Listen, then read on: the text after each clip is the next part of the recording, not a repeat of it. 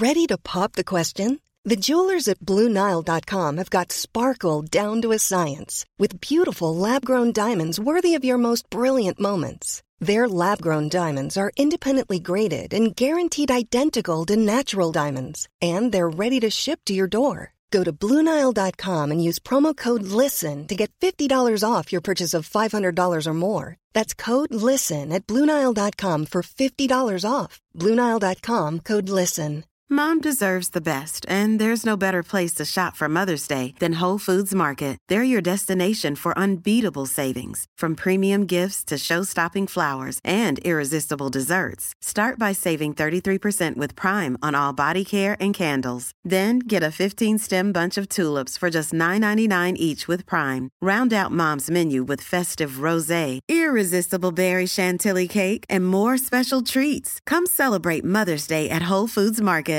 Hey, I'm Ryan Reynolds. Recently, I asked Mint Mobile's legal team if big wireless companies are allowed to raise prices due to inflation. They said yes. And then when I asked if raising prices technically violates those onerous two year contracts, they said, What the f are you talking about, you insane Hollywood ass?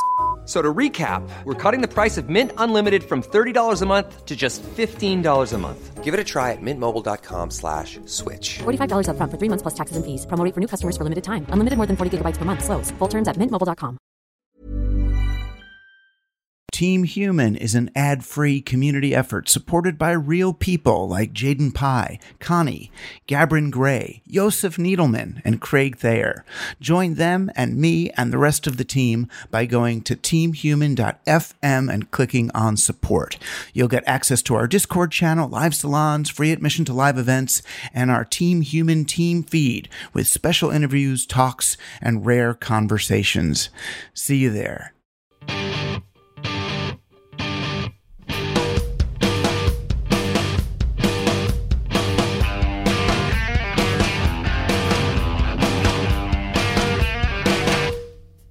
You're on Team Human, conscious intervention in the machine. A place to demonstrate we're more than our programming, we're also our programmers, capable of changing who we are and what we believe based on changing conditions on the ground. We are in conversation with ourselves and everyone else, negotiating what it means to be alive together. I'm Douglas Rushkoff, and I'm on Team Human. Playing for Team Human today, science journalist, author of the forthcoming book How Minds Change The Surprising Science of Belief, Opinion, and Persuasion, and fellow happy mutant David McRaney. I truly do believe on the other side of this hump is a better way of being and a better way of being together and a better way of having a democracy or whatever you want to call the thing that we sort ourselves into. But yeah, we get to live through the weird time. David will help us understand how people can change their minds and why that's such good news for all of us. It's time to intervene on behalf of people. I'm Douglas Rushkoff, and we're all on Team Human.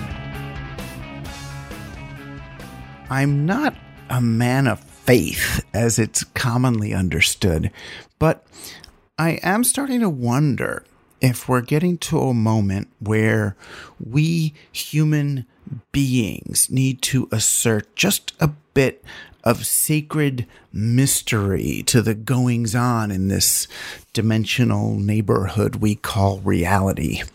I've been thinking a lot about technology and automation and robots and, and AI and whether some of the transhumanists are correct in their hope that machines can somehow carry on the human project. What whatever that may be, after we all succumb to climate change or some other disaster of our own making, or even just random calamity.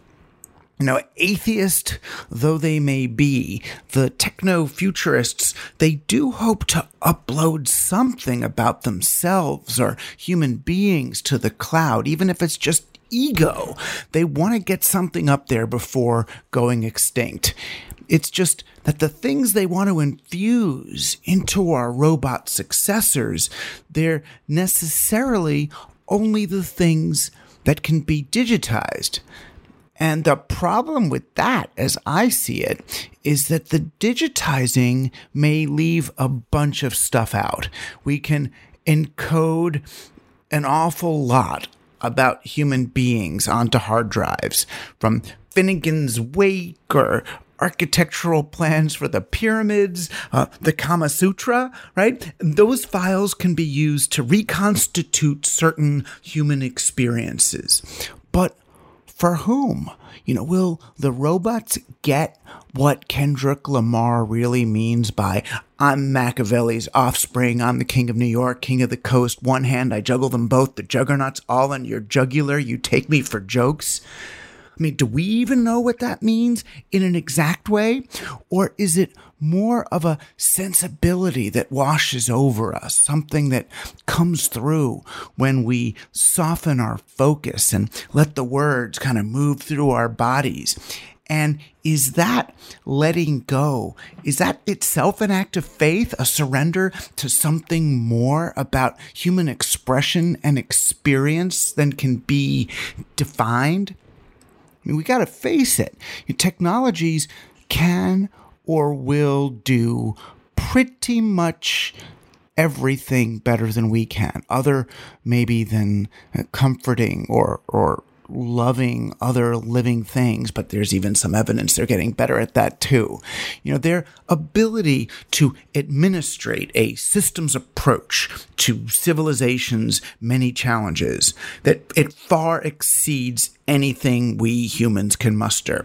And if we believe that statistics and probabilities are the best tools for making difficult choices about, you know, the ethics and existential risks of the few versus the many, we may as well do what the machines tell us. Even James Lovelock, who we had on the show uh, two years ago now, the, the environmental thinker behind the Gaia hypothesis, he says that he believes we have to accept the robot's eventual success as the primary stewards of this planet's future. And optimistically, he thinks that the robots are going to do their best to keep us around for as long as possible. Because, like any biological life, you know, computers also need the planet to stay cool in order to function efficiently. And that cooling, Lovelock says, is best accomplished by keeping life and humans here, somehow metabolizing the sun's heat maintaining that kind of homeostatic balance.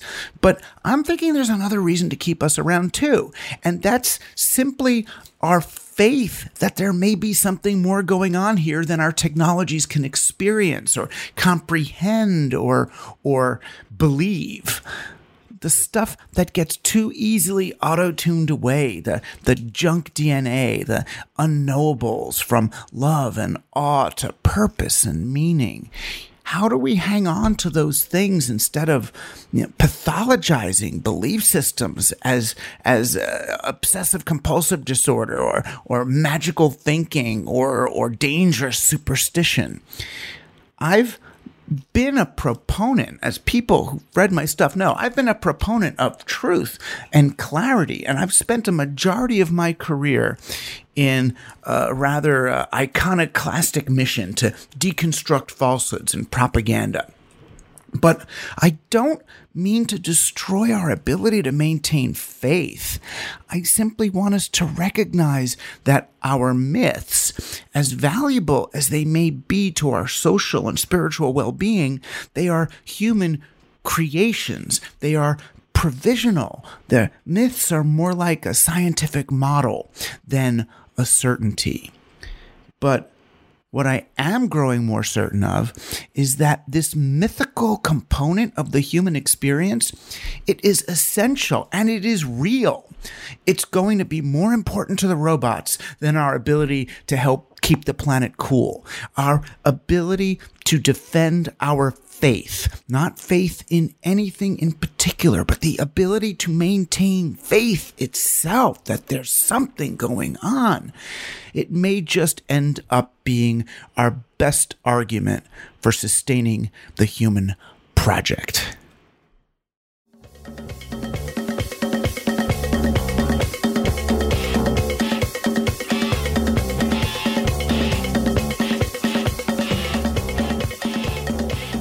I'm really stoked about today's guest. Are we allowed to say stoked anymore? I think it's fine. I think it conveys meaning. I originally knew David McRaney from our shared love for Boing Boing. We were both happy mutants, and it's where he started the podcast You Are Not So Smart, which also became a really fun book about how dumb we are, but why that's really okay. David has a, a similarly uh, uh, humility inspiring book coming out in a few months called How Minds Change, which is definitely helping me see our plight as less inevitable. I think you'll enjoy this conversation. Well, Mazel Tov on this book. Congratulations. This book's going to do well with um with people I don't like. you know, that sort of behavioral economics, uh, uh freakonomics, con- contagion, uh, tipping point. Yeah, yeah. Here's how, you know, you're everyone's buying Ford trucks. Here's how you can change their minds to buy Chevy trucks instead. Right, right. I've done just a few lectures about it, and that's that seems to be what people are expecting. And there's a real like, I mean, that's what I I had to change my own mind about a lot of stuff to for this to make sense. Like, I don't want to, I don't, I don't ever want to write a book or write anything where I pretend to be the expert and then I go look for confirmation of everything that I think is true. why so, else write? Why else write a book? and I, I, didn't want to like invent terms, you know, that were like you know that would become part of the zeitgeist, right? Uh, but that made it really hard to write a book, and I'm constantly hmm. going going around and asking people how things work and they're like you're asking questions nobody knows the answer to yet so good luck on your journey so it it made it hard yeah but it's interesting. I mean, you know, I just had uh, Renee Hobbs on this show a, uh, a, few weeks ago. She writes these great textbooks on propaganda, hmm. you know, for college students to recognize. And and I started to asking asking her because I was getting so upset with how stupid people seem to be right now you know and and i was starting to think well you know we're are the folks who say democracy doesn't even work? Are they correct that rather than giving people this powerful tool, what if we just use public relations? to get them to vote in the ways that we want them to vote. You know, mm-hmm. the Republicans are doing it, right? You know, so uh, why did, why shouldn't the left, if that's what I even am anymore, why shouldn't the left use the same techniques? Oddly enough, you know, the, if you look at the, the history of people who write books and, and study how people's minds change, most of them are, you know, Lippmann and Bernays or Ogilvy or the neurolinguistic programming people, you know, looking at all that. But it's, it's, it's not that. I mean, it's not in the end what, and this is why I, I needed you on the show, which just means I needed you in my life right now. That's the way I book, um, is to help me realize and our viewers realize that that I guess I'm I'm interested in our ability to change mm-hmm. because if we can change the way you're showing, it refutes this sort of nihilistic inevitability of our impending catastrophe. I realize now I've got a very punk perspective all of a sudden because I'm very optimistic and think that everything's going to work out. Uh, but also, I'm acknowledging we right now get to live, we're living in that weird time. Uh, there's, there is epistemic chaos. Um, we have a lot of new tools and new frameworks in which to engage with one another, to debate, to deliberate, to argue, to persuade, to disagree. Some of it is there's cultural lag from the old ways of doing it, and some of it is evolutionary lag from just how brains interact with one another. And yeah, we're living through the weird time. The internet is the psychedelic uh, freakout that was uh, that lot that people like McKenna and Leary and, and Ram Dass hoped we they wanted they wanted everybody to drop acid so we could experience it, right? Well, we'll we just get that by just going on Reddit now, so right. or Facebook or Twitter or whatever. And yeah, we have to not only build a vocabulary and a literacy for that, but we also have to pull some old lessons back from the early days of rhetoric, and then we have to apply all, all sorts of stuff we've learned re- recently in just the last decade in social science and neuroscience. And so, on the other, I truly do believe on the other side of this hump is a better way of being and a better way of being together and a better way of having democracy or whatever you want to call the thing that we sort ourselves into. But yeah, we get to live through the weird time. That's how the book started. Like in about 2016, the word post truth became the word of the year in the Oxford Dictionary. Mm. And there was a moral panic after that. And that's where the book started for me. Was like, I had some skepticism about that. I was like, it fe- it looked all the articles that were like, you can't change people's minds, facts don't work on people, all that stuff. It felt moral panicky to me, and I knew that the evidence suggested that it was just more complicated than it was being presented. And at the same time, same-sex marriage, the the attitudes and beliefs and values and norms around that in the United States had just completely 180. It had just flipped. We had gone from 60% opposed to 60% in favor over about a decade, but pointedly in 2011 and 12. And very, I, I just imagined you could take people from now and put them in a time machine and send them back just 10 years, and they would argue with themselves as if they were arguing over a wedge issue today with someone on the other side of something. And I, and I was, I just wanted to know, like, clearly, yes, we can change our minds. So, what is happening in people's brains when they do and do not? And what works, what doesn't? And that's how the whole thing started, was sort of off of that, launching off that moral panic that preceded COVID and the insurrection and all the other weird stuff that's happened since. All the other layers. No, but it's true. It's like that. I do remember that moment of, of, uh oh, we're untethered from the truth. And it's it's scary, but at the same time, it's like as a parent, you know, there's a moment when your seven or eight year old kid lies for the first time. they lie to you, and then you go, Oh shit, how will I ever know Mm. now that they've invented lying or learned to lie? They're untethered. That's it. That's it. It's, I'm never gonna know if my child is anything. It's like, Yeah. well, no, there's there's other governing, mitigating circumstances, and, and they get used to lying or not lying. You know, it's not the end of the world when your kid lies. Yeah. It's part of the process. Yeah, that's what happened. Like what actually happened around about 2016 was everybody joined the conversation. And then now it's the old story, right? Like there used to be all these information gatekeepers, uh, whether you think about it in terms of media gatekeepers or people who are shaman or priests or uh, people in academia. There were just people who read the stuff before you did. And there were people who told you what to think. Right. And then the net comes and Clay Shirky says, you know, here comes everybody. I remember after Trump got elected, I sent Clay a, a one line email. I said, here came everybody. That's that's it. Clay is t- he he predicted a lot with that book because when everybody joined the conversation, the, there used to be a very select privileged class who got to debate stuff and who would read books and say, "Is this a good book?" And then Right. now we're all now we're all in a meme space having this having those kind of conversations. And so a whole lot of people with different values and different motivations and different life experiences and different everythings are joining in. And in some cases, those people are joining in and they're having the conversations that we've that the privileged class has, has been having for a couple hundred years, they're having them for the first time. And I feel like flat earthers are a great way to like like demonstrate that. Like when flat earthers are debating the uh, the facts and the concepts behind something that we've already had the debate about. I'll Say we as in like science and academia, right?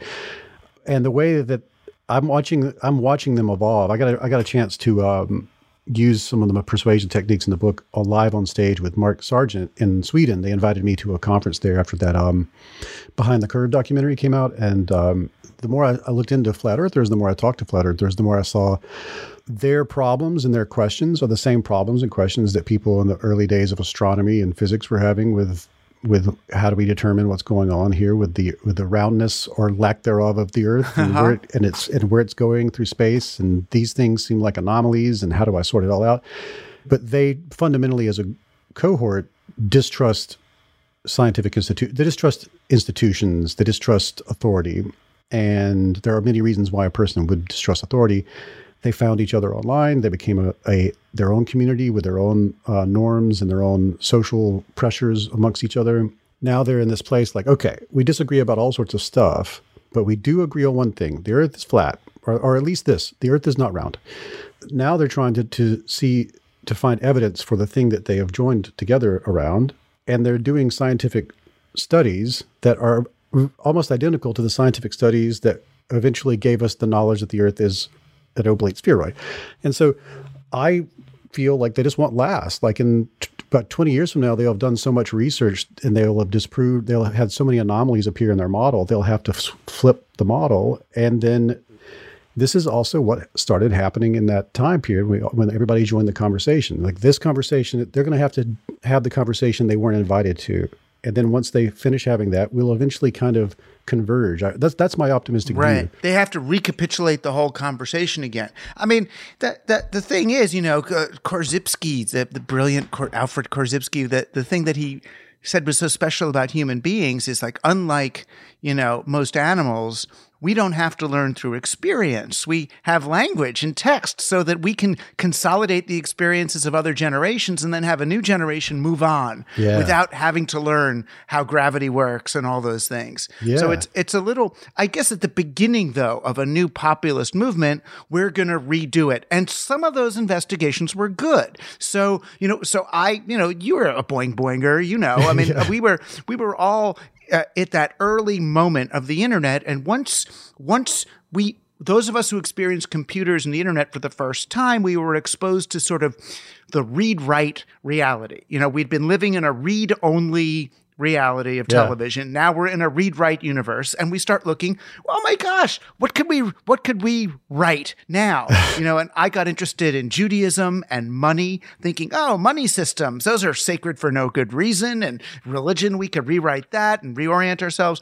And sure there's a lot of reinventing the wheel that goes on. And so now you know, I look at something like uh, uh, I get in trouble for this now, but I look at something like the blockchain movement, and I, I'm like, "Yay!" You know, we're going to rewrite money, but then, boo, we're rewriting it the same way, you know, the same speculative, you know, capitalist way that we we did the other kinds of money.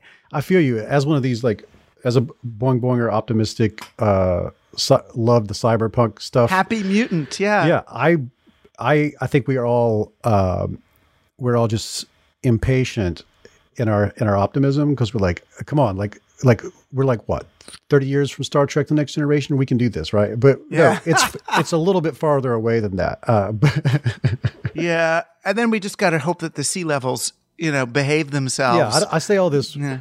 without without a doubt they're they're existential threats that uh if we don't jump on top of quickly are uh, we're going to have to like uh solve the blockchain thing in our caves but so we need to uh we yeah there are things that we need to have on our high up on the priority list for sure in your in your appearance with with Michael Sargent, did you like do some kind of mentalism thing with him on stage? Not mental. Like, so this is an important point. Like uh, in this book, I present it in stages. So it's like how we how minds are made, how they form on their own, like human minds, but also all minds. Uh, the just how you construct a model of reality and you interact with it based off of experiences and priors and all that sort of thing. And then what happens when you encounter something that calls into question the model? Then it moves to what you were saying earlier. We have this unique, all animals that have complex nervous systems can learn, which means they can change, their minds will change. Uh, but humans have this very nice thing called language and arguing and deliberation. And there's great evidence that our system for exchanging information back and forth through whatever medium is unique to the, to our species, and we have a system for both producing arguments and evaluating arguments that are separate from one another. And so the book goes from how mind's made to how mind changes to then how minds change other minds, and then you move up into how groups interact in that way, and then how that becomes social change. In all of that, there's a point where you have to start talking about persuasion, and I'm very clear that persuasion is not coercion. So if you're propag- using propaganda or manipulation of some kind where the other person i- has no, their agency's not been put, eh, they haven't been told, I am attempting to persuade you, and you have the option to reject my arguments, then That's not fair. Yeah, I wrote a whole book. That was my first, you know, big book, Coercion. Yeah, was yeah, about that, yeah, you know, and how we were porting the the co- coercive persuasion techniques of one medium now onto the internet, and how that was going to go nuts. so yeah, persuasion is different. And, one of the things that I found in persuasion is I, I tried to find groups of people who were who were actually doing it, practice instead of theory. And I found deep canvassing in Los Angeles, and I flew out there three times and and and trained in their technique and went door to door with them. They have this technique that they've uh, perfected over like fifteen thousand conversations recorded on video, uh, where they A/B tested and iterated until they've had a technique that works really well to persuade people to change their attitudes toward. Uh, you started out with LGBT issues, and then it's moved into all sorts of domains. Right, but it's not. E- I mean, I don't know if it's evil or not, but the the issues they're on they're on generally on what I would call the good side of issues. And the techniques that they're using are just establish basic rapport with the person, really listen to them mm-hmm. and and and find out i mean it's a very team human technique. What is you know i've i've been a trump whisperer really for the last 10 years. What does he really mean? What is he really afraid of? And i try to translate it so we can all understand here's what they're afraid of. Right. get it you know? Mm-hmm. And that's real. And but then they they try to then just sort of pace you in that way and then lead you in a hopefully more progressive direction i guess Yeah, so it's important to say, like, no matter what it is they're doing, their technique works, and, it, and it's it's really impressive, and it's been researched pretty deeply now, and uh, and they just go door to door, and they've got it down to the point where uh, successes usually happen in like 20 minutes. It's really impressive. So I, I studied them, and then I went and met, met with the people in Texas who perfected something called street epistemology, and I was astonished to find their uh, technique. If you put it in steps, it's the same steps pretty much. Uh, and then I found um, Smart Politics. They're do, they all they're doing things on values, same same steps.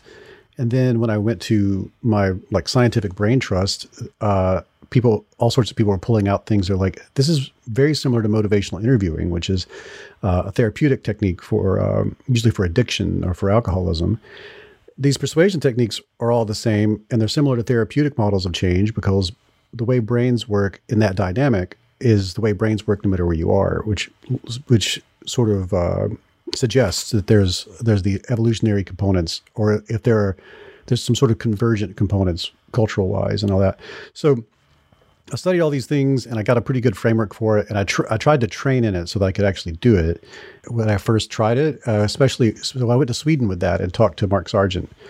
And it worked. I mean, like all I wanted to do was get him to the point where he could would agree that he had a certain way of of figuring out what is and isn't so, and that it was and that he was driven to his current conclusions by by some by certain motivations, and I wanted him to be open to changing his mind if the methods that he was using were shown to be either they could be improved or that the methods you were using brought something that he wasn't expecting. And we once we got to that point, we sort of ended the conversation and then it was we had built this like we ended up like being able to hang out and like order food and drinks and be cool with each mm. other.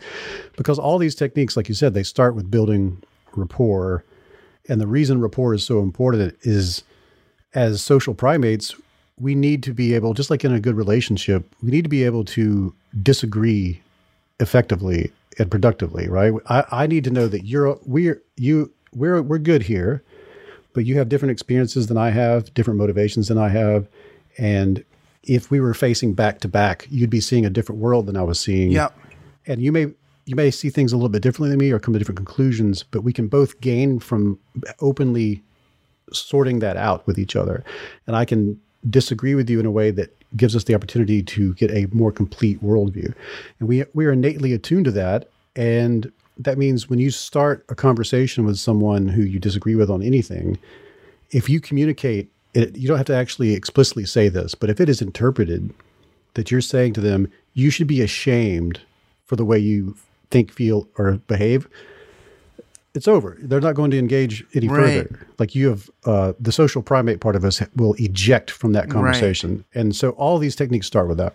first off, if you sat down with, say, Sean Hannity or, you know, uh, I got invited on Steve Bannon's podcast. Mm-hmm. Oh, wow. And I was going to do it to really try to engage, like you're saying, as that opportunity. But then I just thought going on was going to, just the fact that I was going on was going to communicate more than whatever I did Mm-hmm.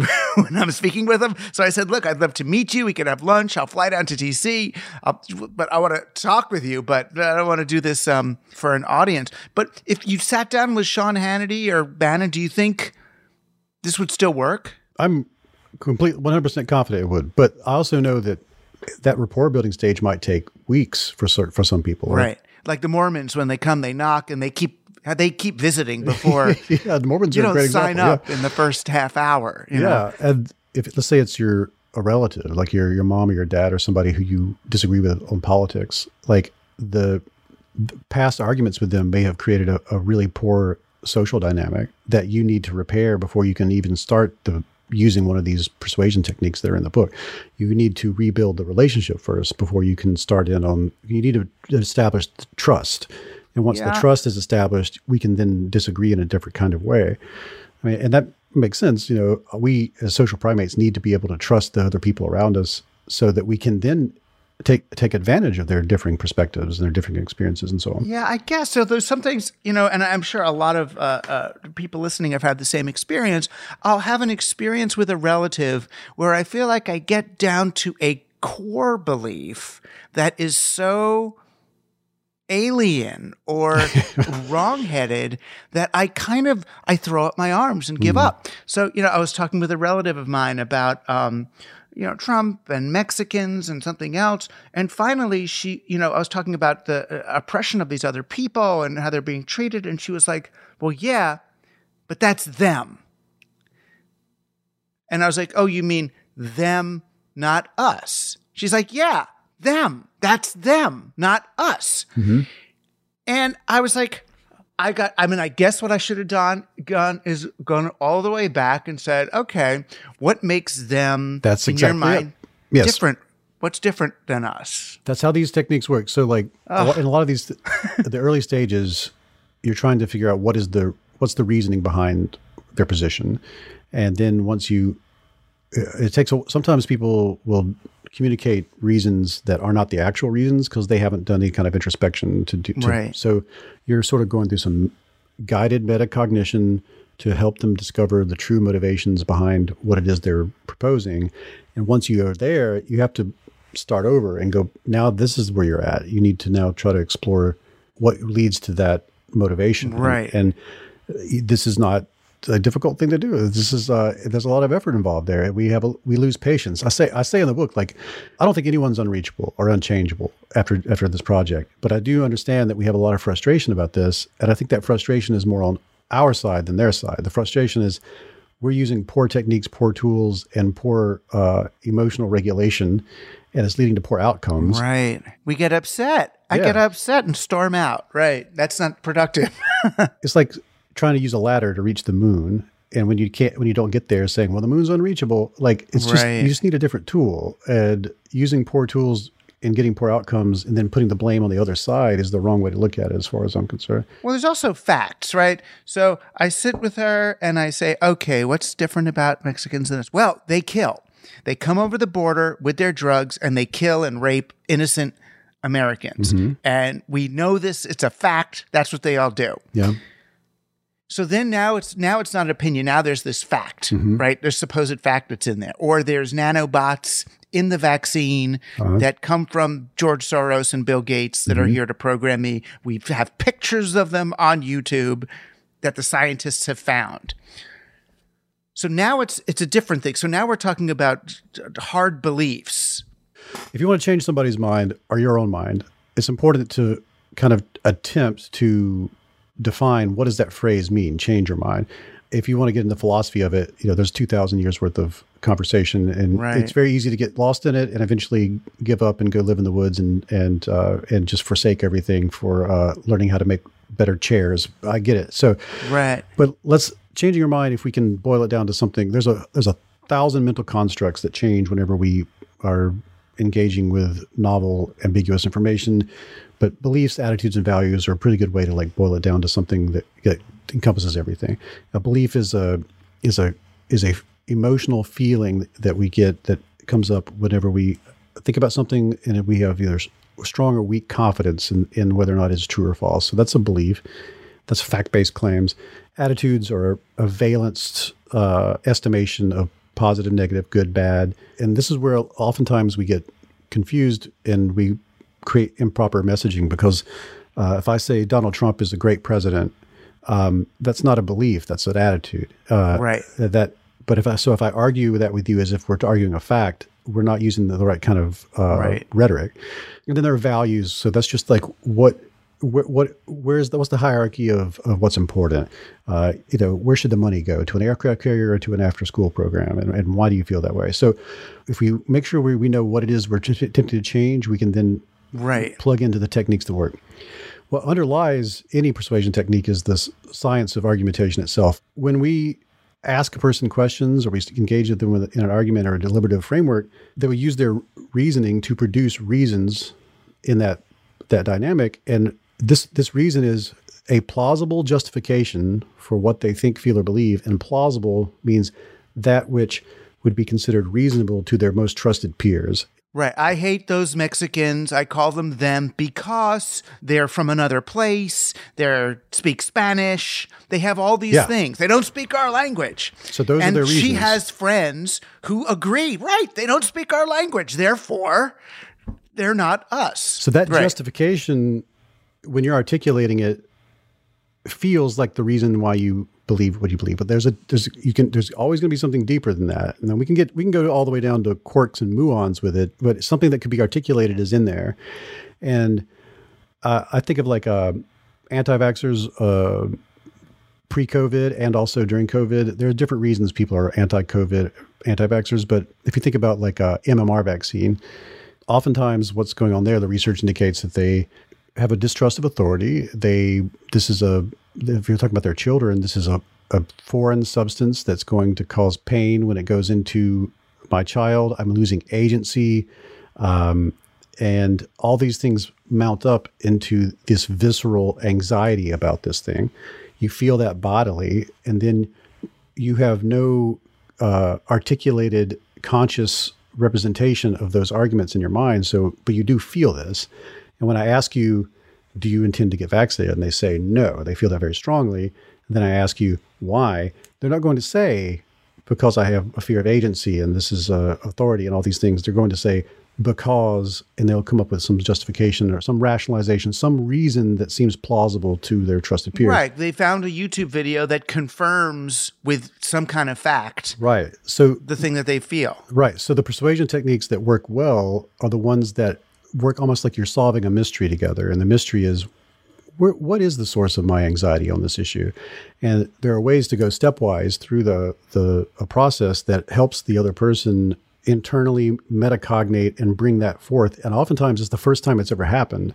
And it's a powerful moment. There's an epiphanous experience of going, hmm, that is kind of where this comes from. And that gives you an opportunity to reevaluate that thing. Right. And they don't necessarily have to change. I mean, it could be, you know, as many people would say, I don't trust the CDC. I don't trust these big pharma companies. I, I, I've done a good deconstruction of capitalism. I think we're here to serve the market, and I'm going to stick with stick with my opinion or and and let that rule my behavior but at least at the very least the person now has they know why they're doing what they're doing Yeah. which is a better place than not Yeah, it's, you know it's it's it's it's incredible. I've watched a lot of videos with the deep canvassing community where they because they have everything recorded, and I will watch in that technique. They mainly just ask questions and they evoke the, all this hidden these, these hidden motivations, and they don't say they don't go ha ha whenever somebody says something. They just they just go that's hmm, and and then they often try to pull real world experiences, real life experiences from the person's past, and when that person presents them, they will feel the dissonance of hmm, this real world experience doesn't match this this this sort of stated conclusion that I've presented.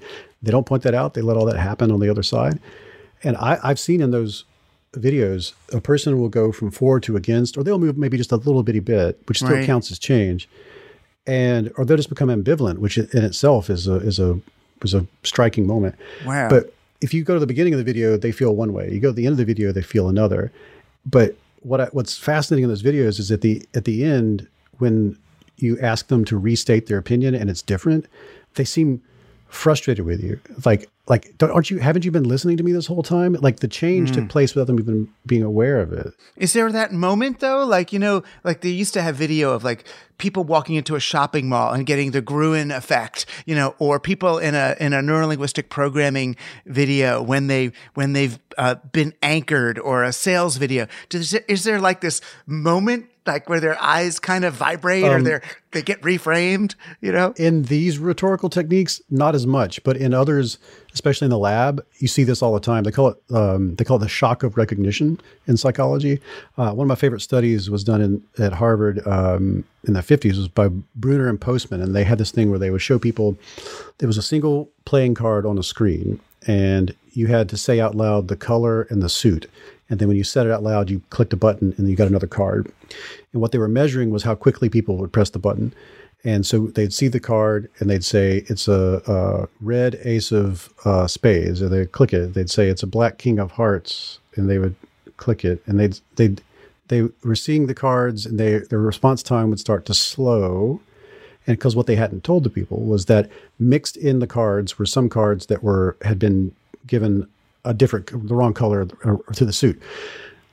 Right, right. So and, and, the response time is getting slower and slower and they would start saying things like if it was off color if it should if it was red when it should have been uh, black they'd say it's purple uh, they would uh, start coming up with in in between colors at a certain point and that was always the point right before they they uh, would say oh oh i see what you did here okay yeah yeah these you put in some off color cards yeah. and, and then the response time would go from shoot right back up to normal right and that's assimilation and accommodation. They were at first they were trying to assimilate what they were seeing these anomalies that, that were outside their model of reality into their model of reality. They were trying to make it fit, and right. it, just, and once there were enough anomalies, once there was, uh, they started to get that what they call a perceptual crisis, where they were trying to find a middle ground, and then it, when the brain was like, "This ain't this ain't working. We gotta we gotta have to build a new category," and that new category is cards that have been manipulated. And once that category is sort of like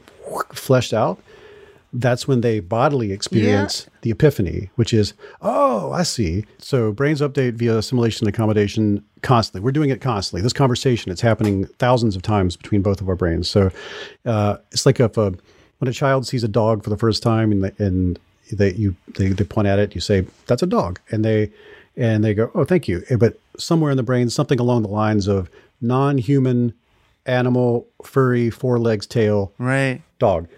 We are constantly, constantly, constantly doing this, and that's how we build this these many layers of abstraction to understand the world. But the techniques that you're talking about now, do they favor the good? I like this. I like this question. I asked this question, and I've gotten multiple answers across the board. I think most of these groups, if it's the deep canvassers, believe they're on the side of right, and you know, I just so happen to share their uh, values and their attitudes, so I look at them as being right. But if I try to get scientific about it, I understand that they are biased and they're trying to pull people over to, to their but viewpoint. Could a Nazi ring the doorbell and use the same sorts of techniques to get people to believe that? I don't know because if what you're actually doing is delayering somebody into their core, uh, their feelings and, and engaging with them, then it's a great question. It's a great question. Uh, with fact-based claims, you're no, but with attitudes and values, probably so. Um, that's the way out of it. Is that the hopefully the what can be laterally applied from going through this and doing it on yourself is that you become more amenable to questioning whatever conclusions you've drawn. And you're not trying to live in a world of conclusions, you're trying to go through the entire processing chain. So it,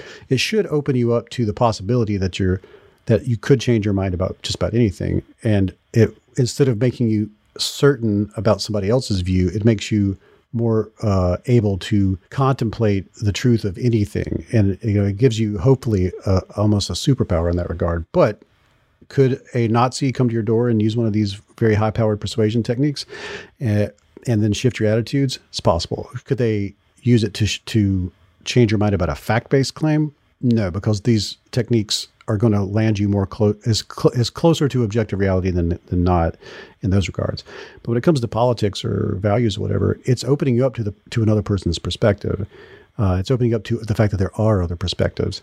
So I don't think you could be swayed over the other side without a whole lot of uh, other experiences and other uh, tools being applied to you but it will open you up. Like it's it's one of those things where if we do go and say Sean Hannity, and Sean Hannity's using a good faith version of this type of rhetoric, and we're using a good faith version of this kind of rhetoric, what's going to happen is we're going to instead of me trying to be right and and Sean trying to be right, we're both going to sort of move up a little bit and see from both of our sides where's the Venn diagram, where's the overlap that, and that's that's what I hope would hope would happen. Right, but the good faith is the. Uh, uh, uh the operative phrase there. Absolutely. You know, so when I, I mean, and part of the thing is, you know, as I look at at uh, uh, Bannon say?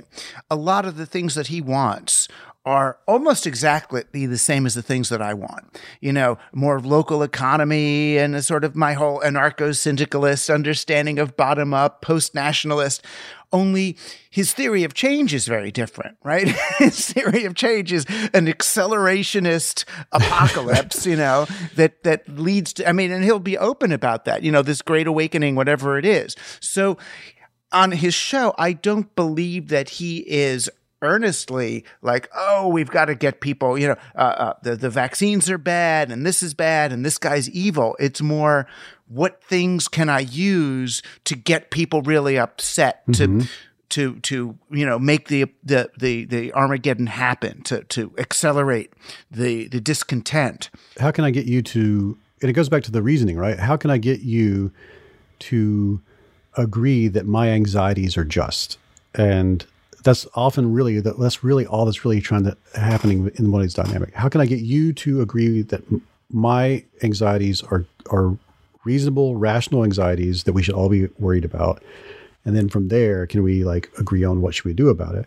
It's like I think confirmation bias is often mis um, defined. It's like you know the way I like to look at confirmation bias is it's sort of the goggles we put on when we have a negative affect and we're attempting to justify our reaction to it. So let's say you're in a tent and you hear a sound in the woods and you're like, that's a scary sound. I think it could be a bear. I have a hunch that it's a bear. So, and I have this anxiety and I'm going to take out a flashlight and I'm going to look around and I'm going to try to confirm that my anxiety is justified. And if I find a bear, then the, or I find anything that may be a bear, I can say it was just that's that's fine. That's a great tool we have as uh, thinking beings. But if you change the anxiety to something like, you know, uh, I'm af- I'm afraid of what's going on at the border is going to destroy America, and this is an invasion. And this, my anxiety is some deep fear of the other in this regard. If I take out my flashlight and go looking for confirmation that my anxiety is just, and the flashlight is the internet, and the confirmation is other people that share my anxiety are saying the same things, and I find them, what ends up happening is this very useful tool in one environment becomes a very detrimental tool in this new environment. I mean, beliefs, I've always believed this. It's one of the premises of Team Human, really, is that beliefs are not individual. Beliefs no. are, are are created by communities Absolutely. that you're in. It's a group level thing. Like I um I spent time at Westboro Baptist Church for the book. Uh, I, went, I spent time with 9 11 truthers, flat earthers, uh, anti vaxxers, uh, uh, the old school anti vaxxers, uh, the um, the MMR anti-vaxxers, and uh, in those communities, I wanted to spend time with people who were still in them and sort of getting a, a feel for what kept them there. But also wanted to spend time with people who had left those communities and see, like, well, like I'm arguing with people on the internet all the time, but you seemed what what convinced you? And in every case, uh, what I found were people in those communities didn't never left because they disagreed with the uh, beliefs of the community. They, there was something else that clued them into maybe they didn't share that community's values, and then there they were thankfully for them there were they there's somebody in another community that offered their hand in some way and said yeah i'd like to talk to you about this. I'd like to hear what you think. And they did it in a way that was safe. And there that started this incremental process of them realizing oh this discord I'm feeling in this community is not because there's something wrong with me. There's something something wrong with the community, and they eventually were able to to find a, a way out. The with West the people at Westboro um, uh, with Megan Phelps Roper, there was a lot of um, they had become really draconian about how women could live their lives inside that group. With Zach Phelps, uh, he had was wanting to go to to uh, be a nurse, and he had hurt his back, and they wouldn't let him uh, take care of his back in a certain way. And that that was sort of the first anomaly that that was almost like the first playing card that was off color for them, and that that put them on a on a search for hmm is if I can question if there's one thing that I disagree with, is it possible there are more things I disagree with? And when they were there were people outside the community that that offered them other perspectives, they started to take on those perspectives and then look at themselves and it sort of just changed them. Same thing with um, the 9/11 truther I spent so much time with Charlie Veitch. He had uh, he went with a group of 9/11 truthers to Ground Zero and met as part. It was part of a um, a, uh BBC reality program where they had like uh, five different truthers got together on, and took a road trip, and he saw, they went to the the crash sites, they went to the towers, they went talk to the they learned how to fly airplanes, they learned how to uh, they talked to demolitions experts, they talked to the um, the architects, uh, they talked to the people who were at the Pentagon, and they even met with widows and widowers. And what was astonishing in that uh, dynamic was everyone except for Charlie in that situation when they were presented with all this counter evidence uh, they doubled down. They they were like, okay, these people talking to us, actors. These things they're showing, they always had some way out of it. Like they they found some sort of some way to maintain their beliefs. Whereas Charlie, every time he got questioned, he started going, hmm. He started feeling more and more wrong until eventually he he started to have a crisis where he, where he started to, he really started to change his mind. He knew that changing his mind meant he would have to be at odds with the community. So what often happens in that case is the person first tries to change their own community. They'll say like, okay, I think we may be seeing this wrong. Maybe there may be something amiss here. And that's what he did. But he was immediately excommunicated. In fact, they, they did all sorts of heinous things to him. Um, and they just tried to destroy him for just for just for simply saying, I think the group is wrong here. But the reason he was able to do that and the others weren't was at the same time he was a member of a 9-11 truth community. He was also a member of a community called um, truth juice which is they're more into uh, sort of the fractal holographic psychedelic version of truth. And he was talking in those communities and he was gaining sort of a reputation in, the, in those communities. And what he had was a social safety net. And Brooke Harrington told me if there was an E equals MC square of social psychology, it's that SD is greater than PD. Social death is more is more threatening more terrifying than physical death. And we will default to belonging goals above accuracy goals whenever that's presented to us. It's it's it's more dangerous to us to be ostracized and to our reputation to be ruined than to than actually we're more afraid of that than physical death itself. When I feel people using that on me, when I if I question a group's belief, mm-hmm. then I'm in. And then I start experiencing that social anxiety. They start Im- imposing that uh, uh, threat of ostracization on me. I start to, to question the fundamental belief set more because I'm like, well, wait a minute, you know, that lady doth protest too much kind of a thing, you know, like, like now I've been, I've been occasionally questioning whether or not automated blockchain technology will really save humanity mm-hmm. from economic and, and other forms of inequality, or whether it's mostly a Ponzi scheme that's helping a bunch of anonymous, you know, tech bros make a whole lot of money.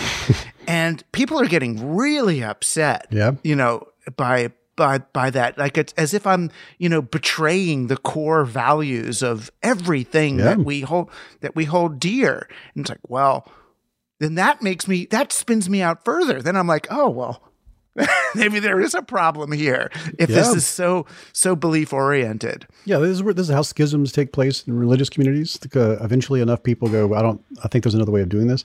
It's how people go move from group to group. But you have to be to to like to not f- fall back in and double down. You have to be privileged enough to have multiple uh, groups to which you are owe your affinity, right? Uh, if you have only one or or two or three, it's very difficult for you to get over that hump of fear of ostracism. And it, like you and I both move in m- multiple groups, and so we can piss one group off and be excommunicated but we have the safety of knowing, well, that's fine. I have all these other groups that'll understand where I'm coming from. And hopefully, most of the groups we're in are sort of, you know, Robert Anton Wilson aware groups, right? that it's like, okay, we're going to go play in this reality tunnel for a while, eh, but then you're allowed to play in all these other ones. And as long as you understand that your reality tunnel is only that, uh, you're a whole lot, uh, uh, a whole lot safer, if you will. It's uh, uh, less in danger yeah. of of of loot getting lost. In psychology, they call it pre-contemplation versus contemplation. Like this idea of like there could be multiple subjective realities, and I'm only in one at any given time. That is not something that we innately just and know. Uh, in the book, I talk about it. The, You're not bored with that insight. so, it, it, if you talk about a specific domain, if a person has not reached that understanding, there's a couple word terms for it. I use a, t- a story in the book to co- to cover this in a way that I feel like everybody. It's very apolitical, and I love it. It's the it's the dress. Do you remember the dress? The dress that you'd see. Some people saw as blue, and some people saw Oh as gold. yeah. So I went to NYU. There's a whole. Ch- I've devoted a whole chapter to this. I can't get enough of it because it, it illustrates everything. The dress me. was gold, by the way. I mean, See? it was You gold. see what I'm saying? I'm So- sure.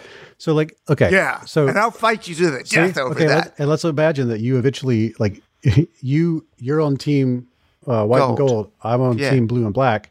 I have no choice but to see it the way I see it. That's how I see it.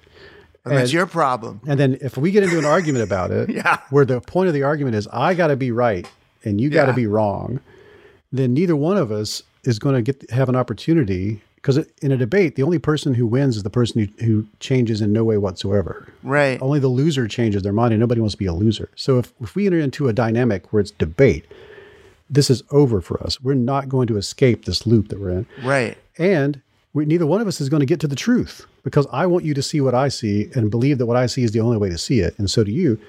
Neither one of us is going to get to the actual thing that's happening there, which is that the reason why we see it differently. Like we have no, we're not even attempting to understand why we see it differently. We are not engaging in what they call cognitive empathy. So, and the reason we see it differently, and I talked to, the, I spent week a week with these researchers because they eventually re- recreated this with socks and Crocs, and it's one of my favorite scientific studies of all time. They the reason people see that differently is because when the brain uh, feels that something is overexposed, uh, whether in reality or in an image, um, the brain will do it. They call it subtracting the illuminant. So if it's overexposed in, in yellow light, you'll subtract the yellow. If it's overexposed in blue light, you'll subtract the blue, and so on. This is very useful for, say, like um, you're in a in, at dusk, you're trying to determine if a fruit is is ripe, or if you're just looking in your Right. closet, you can't tell if your sweater's green. It's it's helpful to either increase or decrease the illuminant. This something this happens without our. We don't get to do this by choice. It happens to Right. us. But it's like a it's a brain. It's Yeah. a cognitive Adobe filter yes, lever. It's, thing. it's Yeah. exactly, and we have we're not aware it's happening, and all we get is the result. Like uh, the process is outside of our conscious awareness. Right.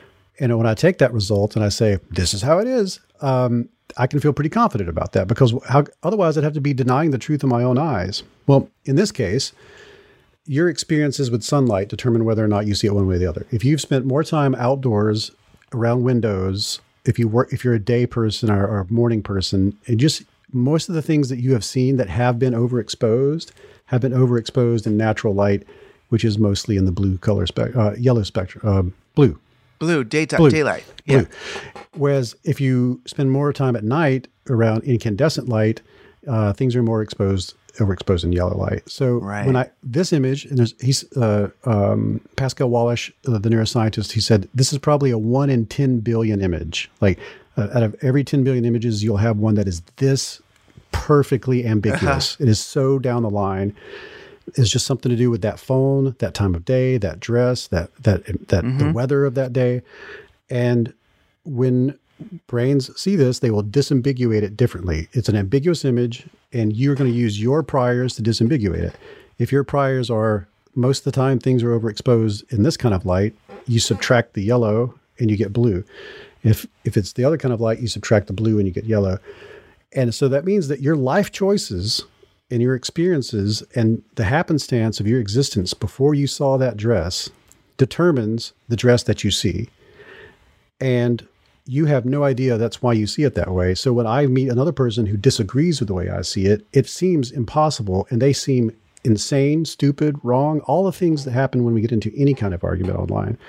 And they call this, um, they call that kind of disagreement, they call it SURFPAD. Basically, what it means is different life experiences leads, lead to different perceptions, which lead to different conclusions. And if we argue with each other at the level of our conclusions, nothing will be gained because we are what we need to do in that situation is argue at the level of how did we reach those conclusions.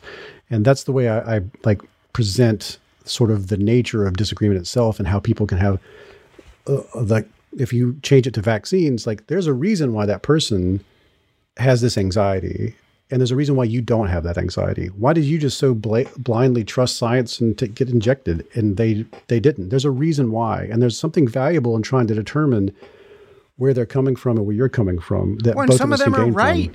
Some of It's them not are a- right. it's not a stupid thing to There's be- myocarditis Yeah. that kids are getting from the thing and getting sick, or or the virus might have come out of a friggin' lab in China now. There's a long mean, history of, of weird things happening in the pharmaceutical world. Uh, there's a long history of governments doing weird shit. Like uh, to, to giving blankets with smallpox to black people. right. And, I so mean, the cognitive empathetic approach is to say you there's no reason for you to be ashamed that you have this anxiety, but at the same time, what is the truth of the matter, and how can we figure that out together?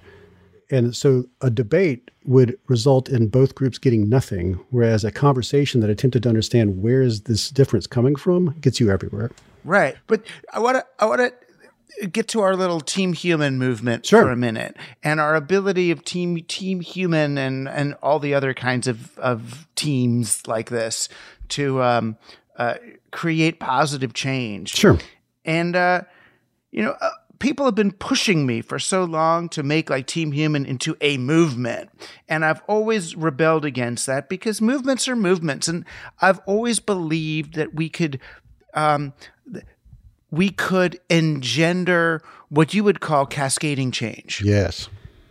and Yes. that it's such and and and it just individually wherever we go just being who we are and engaging with people as team humanites that does it that that right it, It we can- can it we can. can tip the point you Um, know Yeah, in the book, we if we, you eventually land is social change. It's so it's everything that everything discussed beforehand. Then, well, how does this scale up to very large groups of people, nations, and uh, you know, you, you could if your very large group is a company, that's one thing, or an institution. But eventually, we get up to the nations, maybe the whole world, and this happens. There's a um, there's something that that's called um, critical juncture theory covers a lot of this. Um, there's also, but also it's like something in biology called punctuated equilibrium, where you see if you look at the timeline of human social change, it's long periods of status quo, extremely rapid change, and then another period of status quo, and this happens routinely.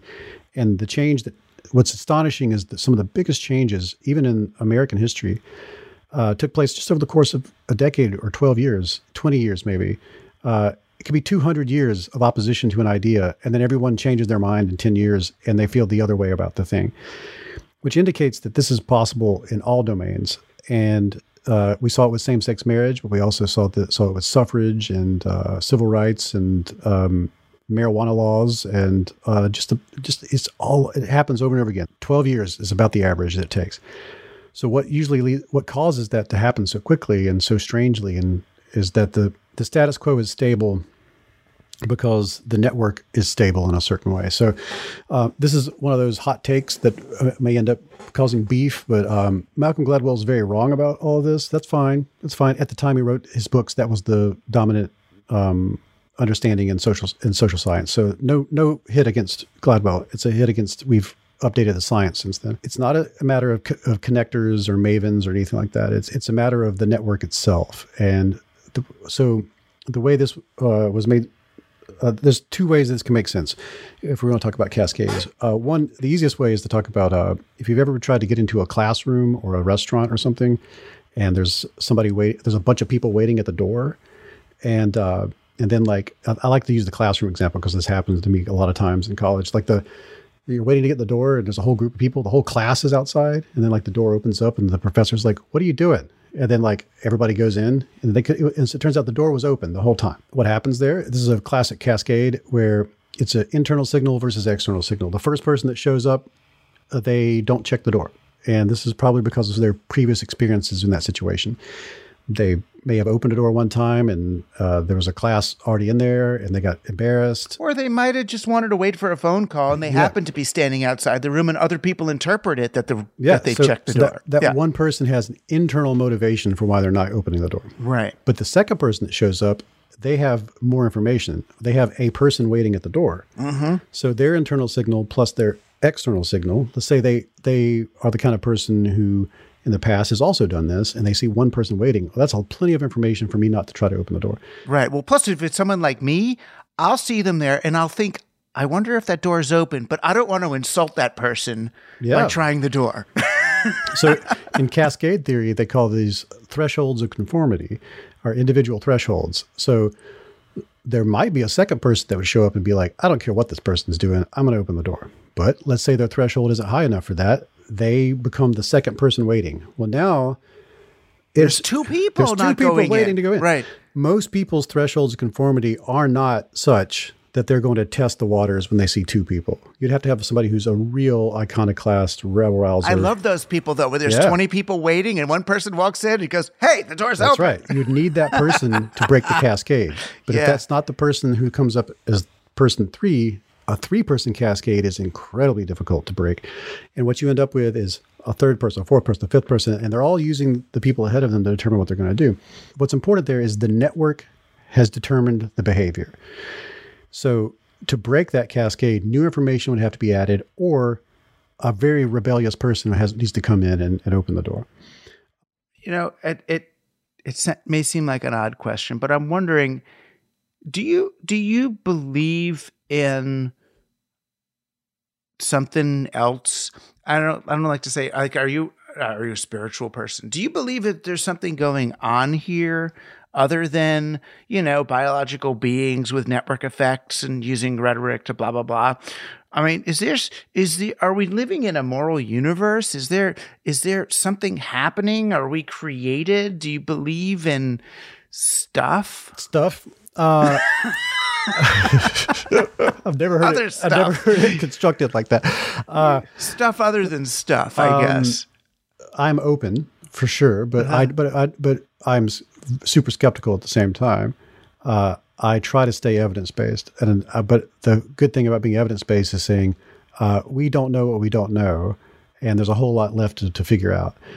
I love playing around in, in those models like uh, you know uh, panspermia and uh, mycelium networks, and uh, I love uh, multiple multiple dimensionalities and space time weirdness. I love playing around all those worlds. Um, I would I definitely don't have any strong confidence to commit to anything. I I try to say pretty scientific method about it all. But do you think it would matter, given the, how much of our reality is shaped by what we believe? Do you think it's possible that if we don't get ourselves to believe in like life after death or something before we die, then we don't get to do it? Um, I'm not currently in that camp, uh, but uh, I but I do. I mean, you know what I'm asking. I mean that in a bigger way, almost like if uh, uh, are we living in kind of this godless universe because we don't believe in God? You know, because we don't we don't. Uh, uh, and if we could, if we can somehow, you know, change our minds to accept the possibility, even just of a, a Robert Anton Wilson level of magical weirdness to human existence. Don't get me wrong. I love magical weirdness. I think that I think commitment. I think absolute commitment to any dogmatic view is is bad for us. Scientism among them. Yeah, we right. just we have a science is just is an epistemology. It's a method Mm-hmm. at at getting that gives results in a very particular domain, and that which science cannot address shouldn't be thrown into the argument that you're using science to address.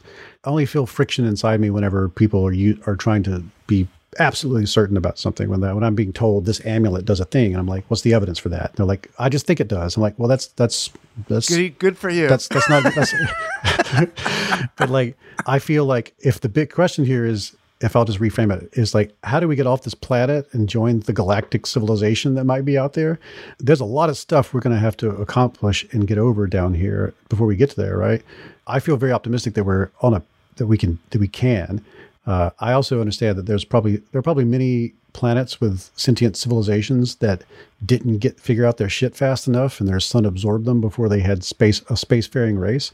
I'm in the camp that's like whatever the answers are out there can we get to the can we build the technology and the spaceships and and the uh, cyberpunk beautiful uh, alternate subjective dimensions that are that will allow us to crack open those mysteries of the universe? Uh, like what work can i be doing to be a positive force in that sort of change? You know i'm a huge fan of james burke right? And i try to live by one of his credos which is there's nothing uh, so complicated that you can't understand it as long as it's explained clearly enough. And then his second part of that is what is it then that you would like uh, explained and he said, whatever it is you want to change in the world, start there. And I feel that very strongly. Uh, and I feel that if we're all doing that and we're all persistent Uh, that among within that persistence, some of us will be lucky enough to crank up the engines of change and see that change start to take place within our lifetimes. And if it's if it's if it's getting on these space arcs and, and going out past the Andromeda, uh, work on that.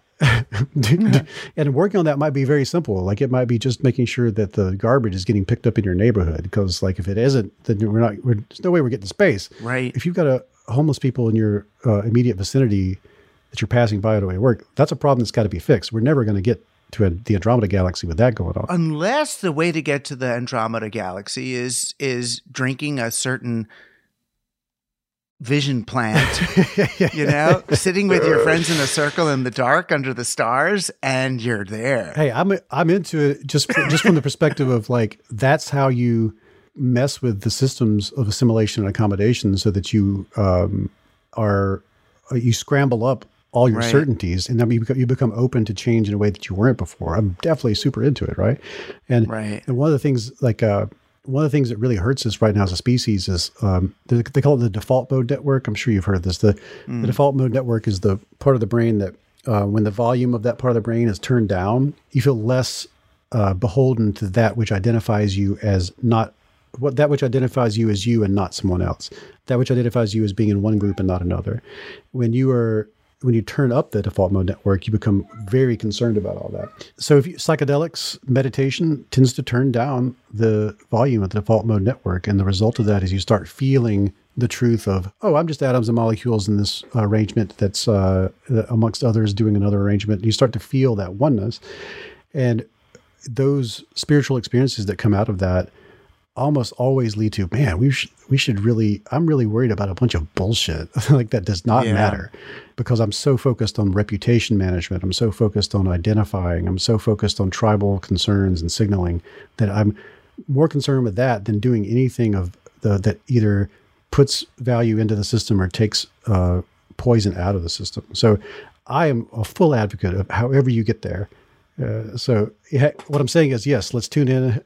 turn on, let's- Excellent. Well, thank you, David McRaney, for being a true member of Team Human. yeah, And uh, changing our minds, among others. I cannot thank you enough. I love talking with you, and I love all, everything you're doing, and I'm a huge proponent of this massive effort that's changed the world. Thanks for being on Team Human. Our guest today was David McRaney, author of the upcoming book, How Minds Change. You can find out more about him and all of our guests by going to teamhuman.fm and clicking on support. Team Human is produced by Joshua Chapdelaine and edited by Luke Robert Mason. I'm Douglas Rushkoff, and you've been on Team Human, our last best hope for peeps.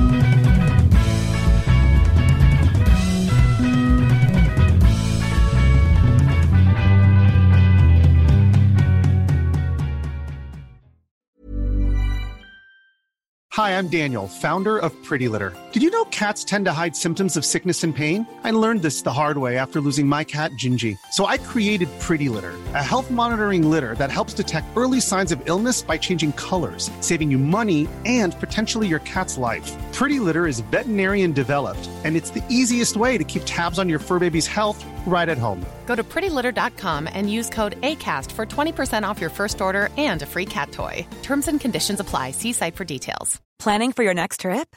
Elevate your travel style with Quince. Quince has all the jet setting essentials you'll want for your next getaway, like European linen, premium luggage options, buttery soft Italian leather bags, and so much more.